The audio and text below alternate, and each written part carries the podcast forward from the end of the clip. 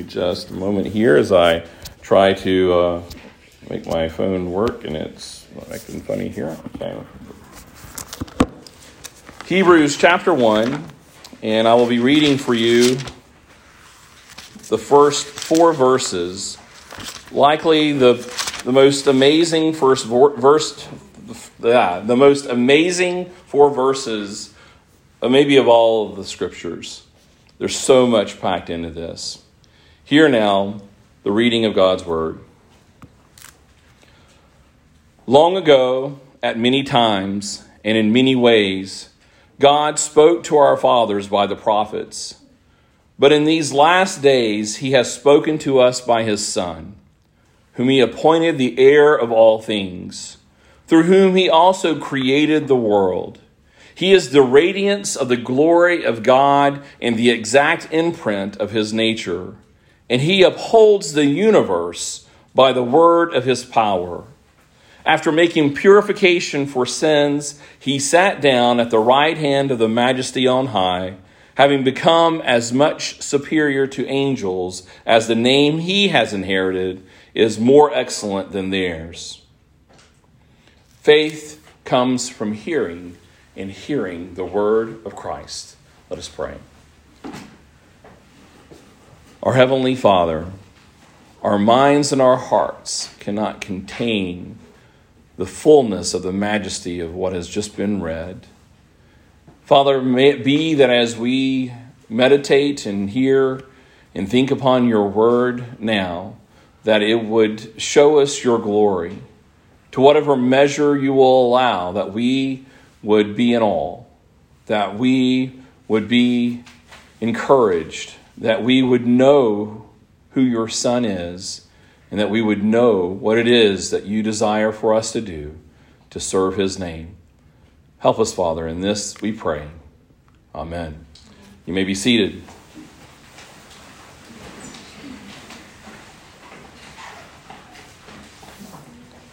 One day in September in 2001, a 33 year old Texas woman found herself in a hotel outside of Santa Fe, New Mexico, and with no identification and no memory of who she was. Someone who was interviewing her said, When I woke up, I sat up and I did not recognize the room. I didn't recognize the bag that was sitting on the chair or the clothes that were lying over the chair I didn't recognize myself in the mirror. I did not know my name. The interviewer asked, And what went through your mind? And she said, Fear, a lot of fear. When we think about amnesia, we often think about probably stories, but maybe movies that we've seen because movies love that particular theme of amnesia. It makes for an interesting story. Some of you may have seen the movie uh, with Gregory Peck in it called Spellbound, how he was a murderer, but he was in a position where he didn't know what he had done, and so he had this position of innocence because of his ignorance of what had happened but he couldn't remember the details.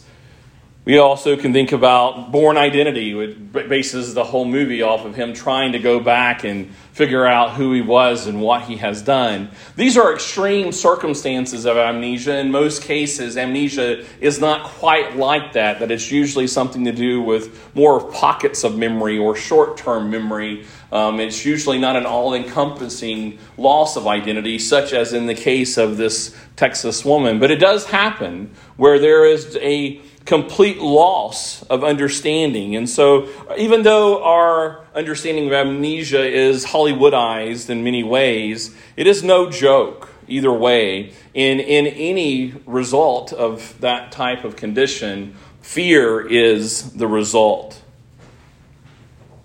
And often we will bring in loved ones before people who are experiencing those situations to hopefully jog the memory or bring in some kind of a piece of a puzzle that will hopefully show them the whole picture of, of who they are.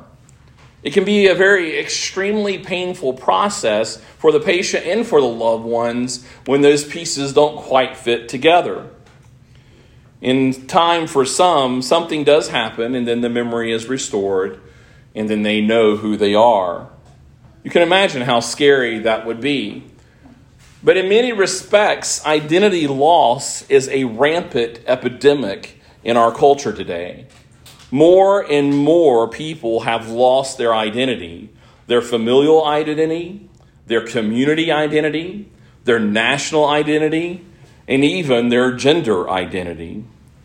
Generations of young people are now left to define who they are only by the immediate forms of media that's placed before them and the amusement that is before them, or mixed with following after their own fallen desires and appetites.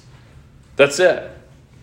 And although on the surface it may not look like that people have a rampant fear and chaos as a result, our statistics of suicide and mental health crisis prove otherwise.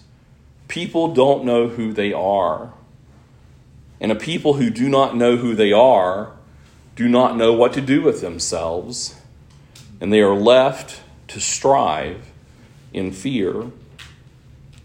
The epidemic is no less rampant for the identity of the church. Over the past generations, active modern evangelicals have become increasingly disconnected to who they are and they are left to define their identity by the immediate forms of media and amusement before them, mixed with their own fallen desires and appetites, led by the deception of Satan's lies and confusion. But mainly vulnerable to those lies because they do not know. They are mainly vulnerable to those lies because they do not know who Jesus really is. Their understanding of Jesus is constrained to the immediate and the personal, but often primarily to just their personal perspectives and definitions. Therefore, in the mind of the church, Jesus' identity is subjective as everyone's personal and confused identity is.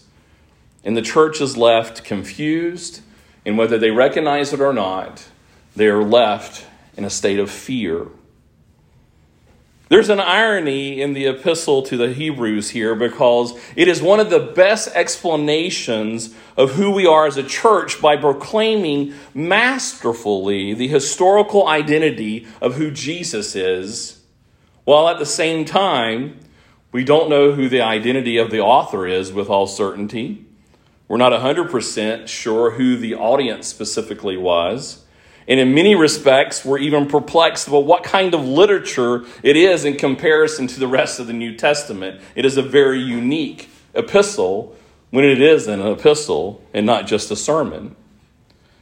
So, identity is a major theme here that we see really in the, the whole book of Hebrews is the identity ultimately and primarily of Jesus Christ and how it overflows into the identity of everything that we know that exists. And it is the key, not just for the New Testament with the Old Testament, but it is the key of all of life.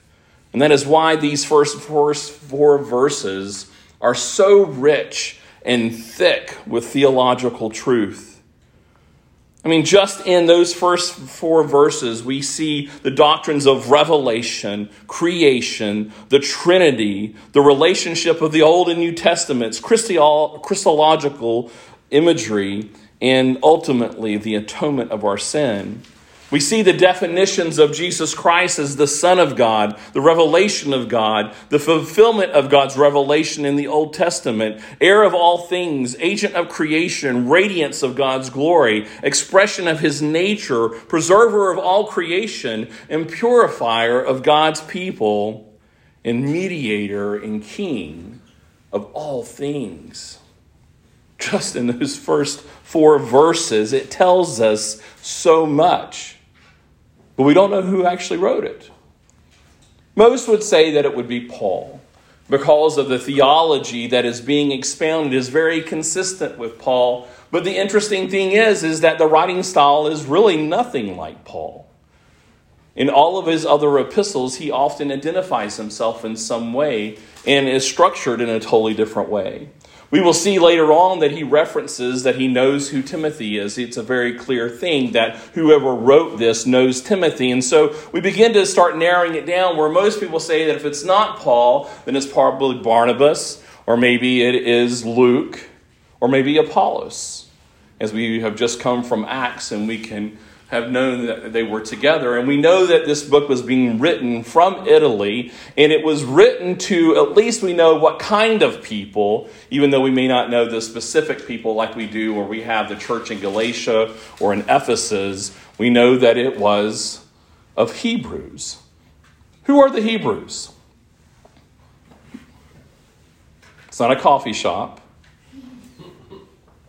Who are Hebrews? The people of Israel, what do you think that these specific people have distinctive about them? Were these Jews in Jerusalem?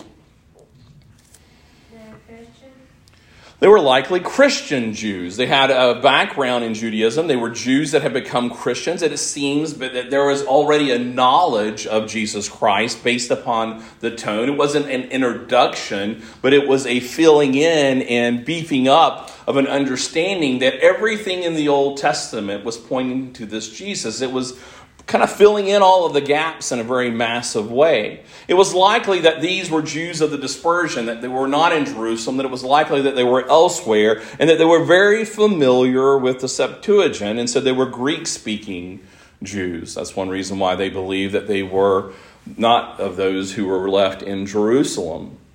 And so we kind of have an idea that these particular people knew who they were when it comes to their historical connection of being God's people. And whoever the writer here, and I might occasionally slip and say Paul, because that's kind of my leniency, or at least thinking that maybe Luke helped write it, possibly with Paul there. And but ultimately, I, I really don't know. Don't, does anybody have hundred percent confidence that they know who wrote Hebrews? Anybody want to be that confident and bold, just like those songwriters who can get it down the first time down? Think it's Aquila or Priscilla. Aquila or Priscilla, there has been debate about that, that. That's the possibility. Are you being serious? No, okay. They're actually in my studies about it that, that that it has been mentioned that it's a possibility for them also. But that's interesting that you brought that up.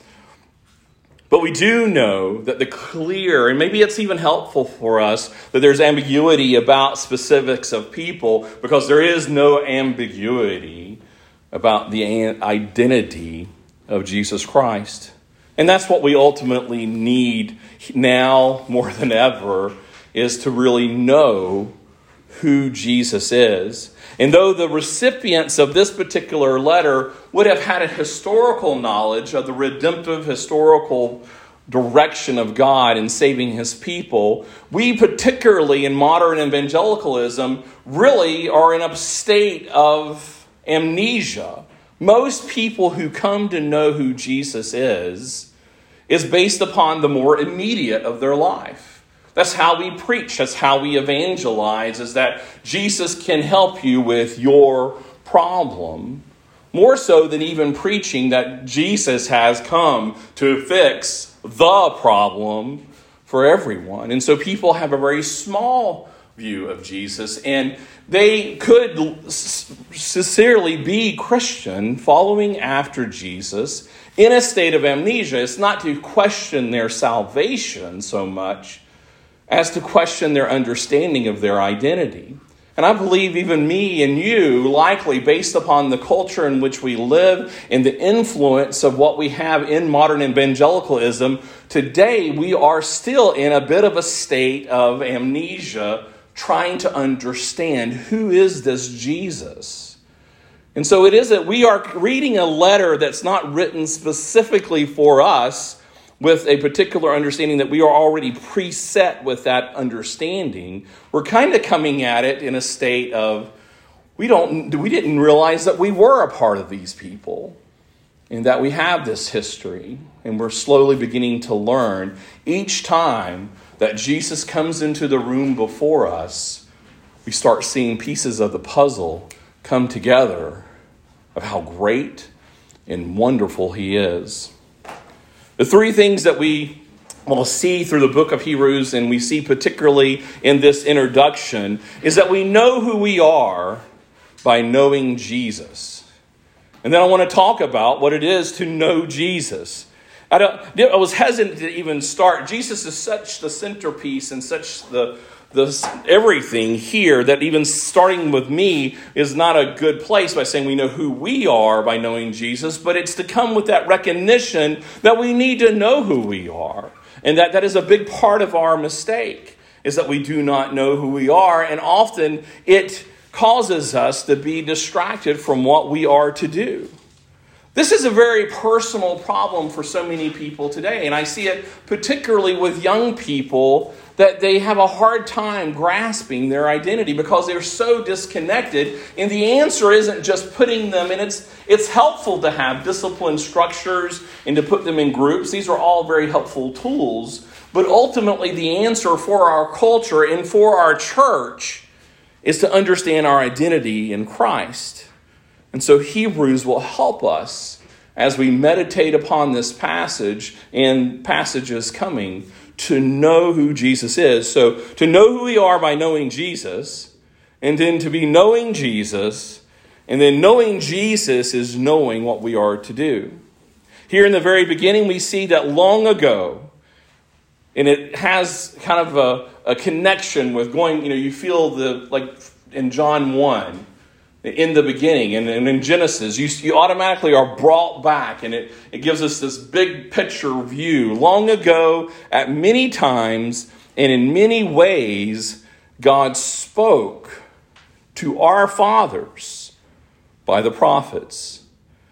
Because of the declaration of God's words, we can say that these are our fathers, even though we are not Jews. We were not Jews of the, the diaspora at that time, but we are children of Abraham because of our adoption in Jesus Christ. So when we think about this, we can now adopt this phrase ourselves for those who are Christian that God spoke to our fathers many times and in many ways.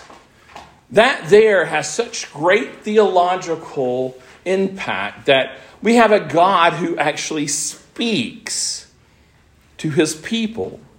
We see that he spoke to his people by prophets. We see when we go to those prophets, we see that he did signs and miracles before them, but he spoke to them. We know that he spoke to Adam, he spoke to Noah, he spoke to Abraham, Moses, Samuel, David, and we see these sundry ways in which he made his communication known. We go back to Moses, particularly. Moses is kind of a highlight in that speaking. It talks because when we read about Moses, we see God talking about how he is speaking. And we go to Numbers chapter 12 and verse 3 through 9. It says, Now the man Moses was very meek, more than all the people who were on the face of the earth. And suddenly the Lord said to Moses and Aaron and Miriam, Come out, you three, to the tent of meeting. And the three came out, and the Lord came down in a pillar of cloud and stood at the entrance of the tent and called Aaron and Miriam, and they both came forward, and he said, Hear my words. If there is a prophet among you, I, the Lord, make myself known to him in a vision. I speak with him in a dream. Not so with my servant Moses. He is faithful in all of my house. With him, I speak mouth to mouth, clearly, and not in riddles, and beholds the form, and he beholds the form of the Lord. Why then were you not afraid to speak against my servant Moses? And the anger of the Lord was kindled against them, and he departed. He saw Moses and made Moses a very special prophet, a very special person. That, and there were so many different ways, but even with Moses, we see this shadow of how the Lord spoke directly and how intimate that is, that the words are more intimate than signs and miracles. Today in modern evangelicalism, people are wanting to see more signs and they want to have more dreams. We, you know, even recently in a situation where Maharus and I were ministering And a guy was talking about his dreams and how he was disappointed so much that his dream did not come true that he was going to take a break from being in the Word of God. That's the kind of deception that we have from Satan that that is the more intimate places that we have the words of God speaking to us that's greater. We see here in that dialogue by God that it is more intimate and greater to have the word, but with Christ we have the word. The perfect word in Jesus Christ. It says, "But in these last days he has spoken to us by his Son. That his Son is the Word, as John 1 says. We have Jesus. We have something that even Moses didn't have. We're at a more intimate place in the historical redemptive line that we have Jesus. Now, the last days spoken here, the, one of the things that helps us understand is it is likely, there's nothing in Hebrews that indicate the destruction of the temple, so this was probably before the destruction of the temple. But we do know that we are still encompassed, even though we are post temple destruction, we are in the obvious last days. Also, we are in the same state of being given this greater word by having Jesus Christ the heir of all things. And then we go deeper in understanding, and this is what is so important for us to understand that we are a people who are identified by the Word of God. If you haven't noticed by now, that our worship is identified by the Word of God. That is something that, unfortunately, is a distinctive element of our particular congregation, that we are, are saturated in the Word of God. But we are also those who are heirs of who Jesus is. It identifies for us that we have this adoption in Him, and therefore we have this benefit in Him. But in a sense, it's interesting that this particular sentence is actually causing us to go backwards a bit because it says, through whom also He created the world. So we, we kind of jump up to where Jesus is the Word. We see that He is the heir of all things, that He's accomplished all these things. But while we're thinking about His redemption of us in our relationship with Him in the Word, we are reminded that He was what created all things. So, in that understanding, we know that He owns all things. It's not just a matter of our redemptive salvation and our relationship of knowing who He is, that everything is owned. We are not just owned, but everything is owned. And I think this is a, a place that I want us to stop and, and chew on for a bit because one of the things that I find that Satan tempts us on is to think that we are so compartmentalized in our relationship with God that, you know, for right now, it's very obvious that we're a religious situation and we're, we're in a, a, a place of worship and we're thinking about God. But it's easy for us to go and we think that we're kind of leaving away from God when we're maybe driving around or maybe when we're in a store or maybe when we're in even in situations where his name is being blasphemed, or where the, the atmosphere does not seem very faithful and religious, maybe like standing in front of the abortion mill. I remember, I think I've told this story before, but I, I, keep coming back to this image of me and Abigail being at the Epcot Center and we were in the China exhibit, and it was a beautiful scene. And everything that they were saying, because it was a wraparound theater and it was showing all of these beautiful scenes of China. And in my mind, thinking of how China was this atheistic country and, and all the things that Disney was telling us there in that moment was, you know, because they were using terms like billions of years and this and that. And it was such a godless circumstance. And I remember for some reason, because Abigail, she was really little, I guess she were only about, what, four years old or so. And she was, you know, mesmerized by everything, you know, being wrapped around in all those images. And I, I leaned down to her and I said, This all belongs to Jesus Christ. Everything. Don't let those words deceive you that there is some godless circumstance here, that even this amusement park belongs to Jesus for his purposes.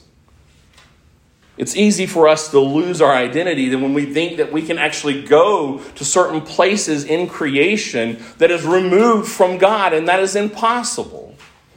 There's always something being proclaimed about God. It's either the inversion of truth or it's the truth, but it's always highlighting that there is truth, and that truth is Jesus Christ. He created the world. He is the radiance of glory, the glory of God, the exact imprint of his nature. We see other passages highlight this about him that, that what we have here in him that, that Moses wanted to see and Moses got a glimpse of and saw it particularly in the law. But what we have even more full here is that we have Jesus being the imprint of the Father, the exact imprint of the Father, because they are one. And he upholds not just the earth that we see, but all of the universe. And he upholds it. This kind of brings it back for us. He upholds it by the word of his power. Some translation says by his powerful word. I think that might even be a better description because that's the point of the passage is to understand that all of this is being controlled. It was created and being maintained and being upheld by his powerful word. We can think about God being powerful and that he does wonderful things and then we're kind of gravitating back. Let's, I need more signs and more dreams. And it's like, no, it's his word that upholds all of the universe. So, this very word that upholds and has all of this power is the word that is being spoken to his people. And what a wonderful privilege we have that that powerful word is given to us. That he brings it and delivers it to his people. And so, as we begin to understand more about who this Jesus is, it should be teaching us more about our posture of how we are to respond to who this Jesus is and how we should understand who we are. If it says that after making purification for sins, whose sins? Our sins, he sat down at the right hand of the majesty on high here we see that he is the perfect priest and perfect king. He is the priestly king. He both purifies us by washing away our sins, and he reigns powerfully now. So we have been purchased by this one who was the only one who could purchase us, who's the only one who could die and pay by his own blood to purchase us from that judgment and damnation due to us. So now we are owned by him. But we're not just owned by a servant. We're not just a slave of a person who has no power or who is weak who or who is under judgment himself. We are purchased by the king of all things. And he is reigning. He has done the work to reign all things and to purchase us. That is what it is when we see in that phrase that He is the purification of our sins and He is sitting down at the right hand of the majesty on high. He is seated at the place that there is no greater place to be. In our culture today, we can be identified by our politics. We could be identified by our circumstances. I have friends that their identity is in just constant pessimism because the whole world is falling apart in their mind. All of leaders are corrupt, all authority is corrupt. And so, therefore, their identification in this world is that they are doomed, that we are a doomed people. You know, people at work that pass me by and every phrase i can almost like i can i can hear them walking and i'm thinking they're going to say something that is going to be a negative perspective of their life in light of something that really will pass away in a decade. And I'm so sad for them. And I try to find ways to remind them that there is something bigger and greater, and that is Jesus Christ. And I look and I pray for ways to bring the conversation from this doom, but in such a way that they can understand that there is doom, there is the bad news, like Maharu said. But greater than that bad news about the judgment that is to come is the good news that our Savior sits in a seat of authority higher than all of these corrupt authorities that are really just pawns to the providence of God. When we can understand who Jesus is, it should reform and reshape our understanding of who we are. When we understand that we have been purchased away from judgment and that we are now owned eternally by someone else then it changes what we do. We're not to use Jesus as our slave. And that's what modern evangelicalism ultimately does is that they have such a low view of Jesus. They think he's like he like a pocket lucky charm that they could bring into situations that will help them gain their little temporary minute kingdom for a moment. We have these selfish desires that we think that Jesus will help us out in, or that he will condone, will reshape Jesus, where we're like, he's okay with my sin.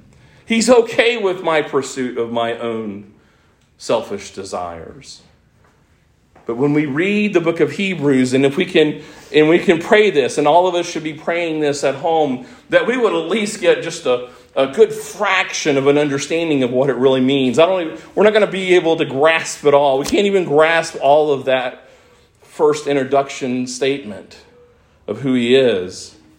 That maybe if we can grasp just a little bit of it, that we would be conformed a little bit more in the image of Jesus Christ. That we would be more faithful in how we would respond and live our lives. And that we would seek out his word to shape what we are to do. If we are the people of a God who speaks, and if we are the people of a God who reigns by his word, then we will go to his word to find our marching orders and to find delight that we would be able to glorify him in obedience to that word. Because he is much more superior than the angels that we might think about. Think about Christmas. We love the idea of angels. Sometimes they get the more glory than the child in the manger in our mind. We're so easily distracted because we don't know who Jesus is.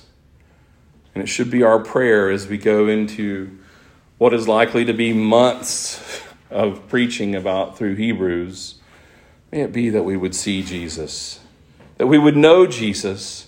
This letter was written to a people who were being persecuted, who had gone through persecution and was promised to go through greater persecution. We may have had seasons and slight measure of persecution in our own individual lives and maybe even as a congregation here or there, but it was nothing like what they experienced. We're not really connected to the persecution of a lot of our brothers and sisters that are even alive today and historically behind us. We're kind of removed. Like, again, we have this amnesia. We're so removed from it that we don't even know who we are as a people in light of that persecution. But even though we may be in that state of amnesia about the people of God and what they've endured, if you are true and faithful and take refuge in the Lord, you need to know that it is coming more and more each day in our own lives. That is one of the things that do parallel the, the doomsday type speaking that I hear about is that there will likely be more of that persecution before us. We may take delight in the ministries that we get more involved in with the abortion mill and other circumstances and take delight that we are going to be able to Lord willing, have a building that we can worship in. But as we pursue further, and if we are pursuing, pursuing further in faithfulness, we will face persecution. So, this letter is also for us, just as we get to have adopted by those same fathers because of the adoption of our Heavenly Father, we will also get to adopt the same calling of that persecution. So, this letter is for us in that light. And this letter is to exhort those, it was to exhort these Hebrews, but it is also to encourage them. To encourage them in that same identity. It could be scary to be given that kind of proclamation that you're going to face. The more faithful you are, the more you're going to suffer. But the more faithful you are and the more you suffer, the more you will know this Jesus. And the more you'll be able to glorify him and enjoy his inheritance. In James chapter 1 verse 22, it says, be doers of the word, not hearers only. May it be that our prayer is not, we're not just going to hear this, but that it will become active in our lives as we know this Jesus. For if anyone is a hearer of the word and not a doer, he is like a man who looks intently at his natural face in a mirror. For he looks at himself and goes away at once and forgets what he was like but the one who looks into the perfect law, the law of liberty, and perseveres, being no hearer who forgets, but a doer who acts, he will be blessed in his doing. For us to continue to know Jesus, it is to be activated in Jesus and his work. We can hear this whole series. We can all come here and worship together and go through Hebrews together, but if we are not activated by the Holy Spirit into lives of service and in suffering, we will once again forget who we are. We will have spiritual amnesia. But for those who take refuge in faithfulness to these words being proclaimed about who Jesus is, this promise in Jeremiah will ring true in our lives. It says, Behold, the days are coming, declares the Lord. This is Jeremiah 31 31. Behold, the days are coming, declares the Lord, when I will make a new covenant with the house of Israel and the house of Judah. Not like the covenant that I made with their fathers on the day when I took them by the hand to bring them out of the land of Egypt. My covenant they broke, though I was their husband, declares the Lord. For this is the covenant that I will make with the house of Israel after those days, declares the Lord. I will put my law, my word, within them, and I will write it on their hearts, and I will be their God, and they shall be my people. And no longer shall each one teach his neighbor and each his brother, saying, Know the Lord, for they shall all know me, from the least of them to the greatest, declares the Lord. For I will forgive their iniquity, and I will remember their sin no more. We are not distinct from the people of Israel by being those who did not break the covenant. We break the covenant daily. We are distinct from those people now because we have the full revelation of that word and we have the power the activating power of the Holy Spirit promised to his church. And so, therefore, we can know these words. We can be one with this husband, and our iniquity will be forgiven in him. Let us pray. Our Heavenly Father, we thank you for these promising words, these encouraging words these admonishing and exhorting words to keep knowing Jesus. Father, we simply pray, help us to know Jesus, to know him more. And we know that by knowing him more, that that it's already a power being activated in us by your spirit and that we will live as the body of Christ as we know him and know his word. May this be so for this congregation, for this people, in this day and in this time. May your name be glorified in and through us. In Jesus' name we pray. Amen. Let us stand and let us thank the Lord for all that he has given.